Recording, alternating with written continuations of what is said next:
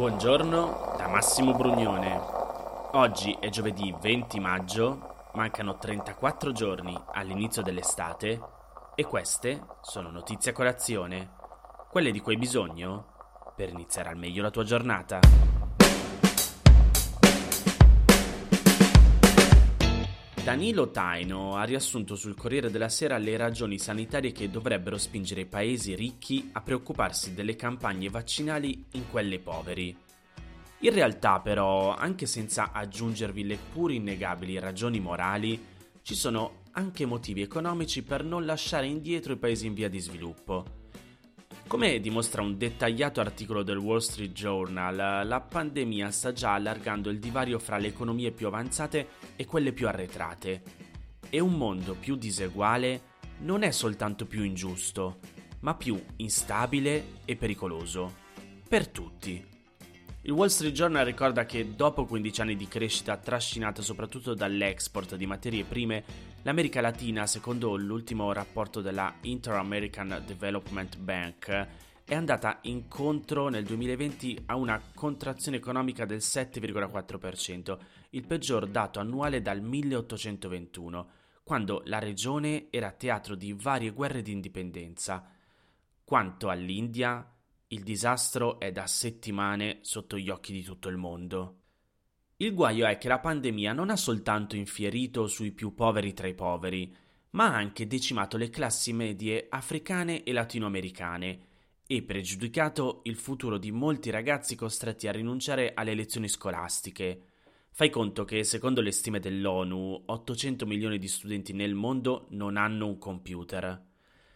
Il risultato è che non soltanto con l'epidemia in pieno corso e molte campagne vaccinali ancora al palo, i paesi emergenti sono sempre più divergenti da economie già in ripresa, come quelle degli Stati Uniti, della Cina e buona parte dell'Europa, ma 150 milioni di persone, secondo la Banca Mondiale, sono tornate sotto la soglia di povertà estrema e 34 milioni, secondo il World Food Programme, a rischio carestia.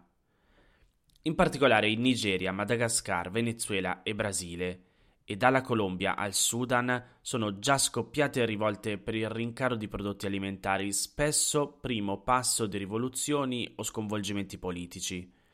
Insomma, ce ne sarebbe più che a sufficienza per correre ai ripari. Eppure, secondo la banca UBS, il divario vaccinale tra paesi ricchi e poveri non è mai stato così ampio dall'inizio delle inoculazioni, alla fine dello scorso anno.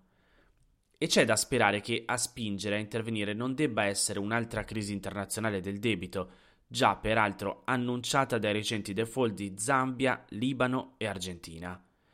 Però il circolo vizioso è già iniziato in molti paesi poveri.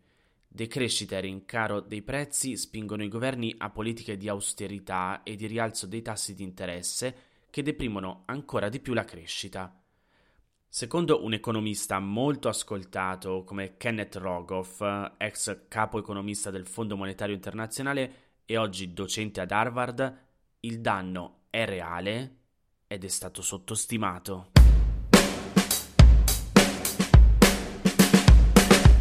È di fatto una novità simbolica, però è comunque un passaggio storico.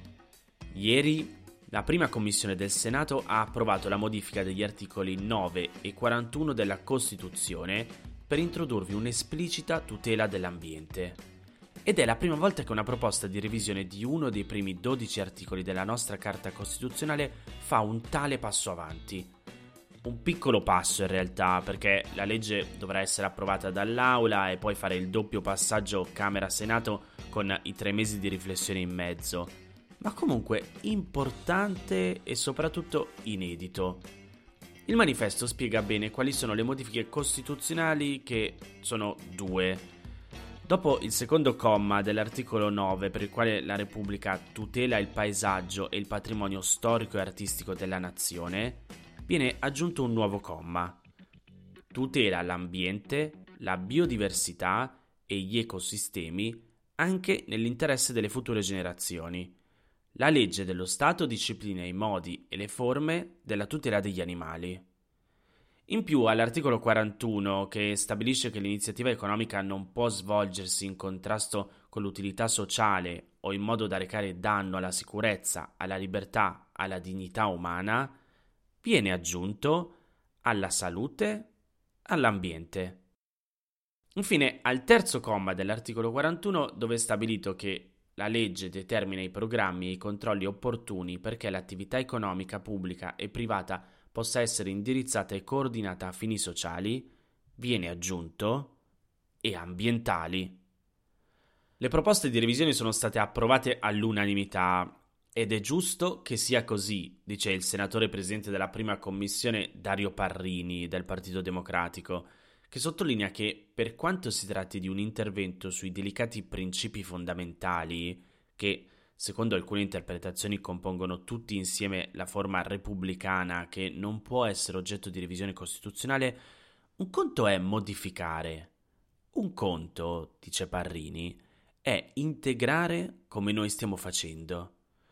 Il riferimento polemico è a quanti nel corso della lunghissima gestazione della riforma hanno sostenuto che non valesse la pena toccare uno dei primi articoli della Costituzione del 48 per un'innovazione certo positiva, ma di forma e non di sostanza, priva cioè di effetti pratici, perché la tutela dell'ambiente è già solidamente compresa nella giurisprudenza di Cassazione e della Corte Costituzionale, con sentenze costruite a partire dallo stesso articolo 9, tutela del paesaggio, e 32, tutela della salute.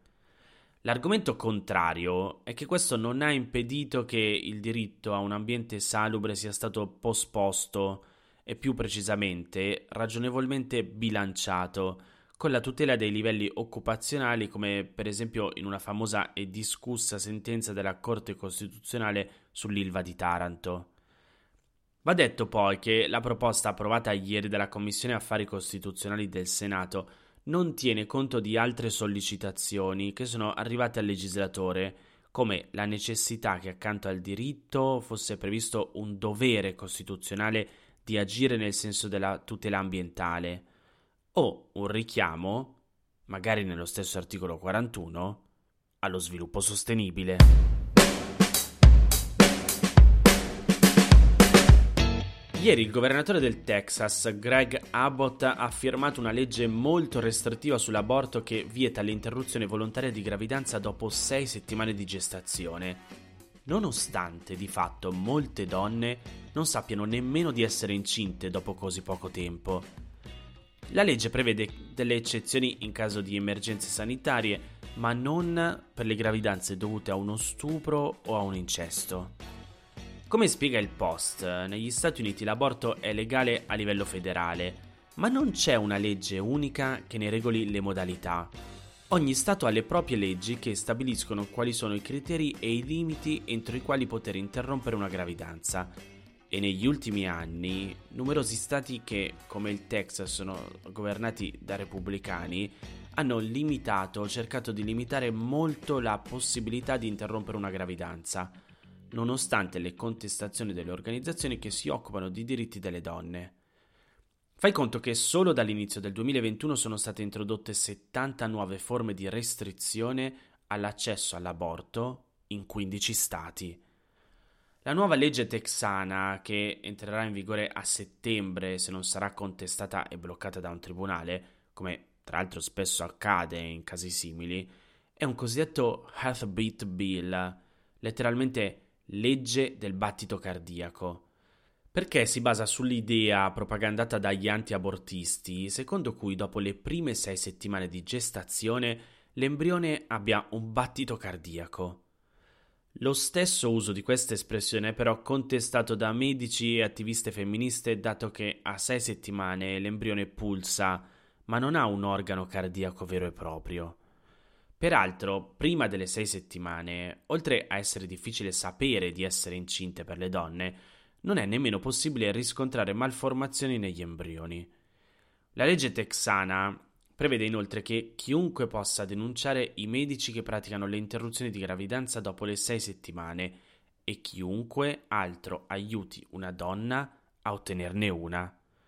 Sotto questo aspetto si distingue da altre leggi simili per cui solo i procuratori possono avviare dei procedimenti giudiziari e per questa ragione è stata criticata da 200 medici che in una lettera aperta si sono detti molto preoccupati. Secondo loro, la legge potrebbe spingere i medici a non dare alle proprie pazienti tutte le informazioni necessarie per decidere cosa fare, per paura di venire denunciati. Queste erano le notizie a colazione di oggi. Se ti va di aiutarmi e sostenermi nella produzione di questo podcast, puoi farlo inviandomi un piccolo contributo dal sito www.notiziacolazione.it. Se ti sei perso alcune notizie puoi andare indietro e ascoltare anche quelle dei giorni scorsi e se lo ritieni utile puoi condividere questo podcast inviandolo a qualche amico. È disponibile su tutte le piattaforme audio. Ricordati che se vuoi puoi iscriverti al canale Telegram di Notizie a Colazione per riceverle tutte le mattine direttamente sul tuo smartphone. Oppure mandami il tuo numero di telefono alla mail notizie a colazione chiocciolagmail.com per riceverle via WhatsApp.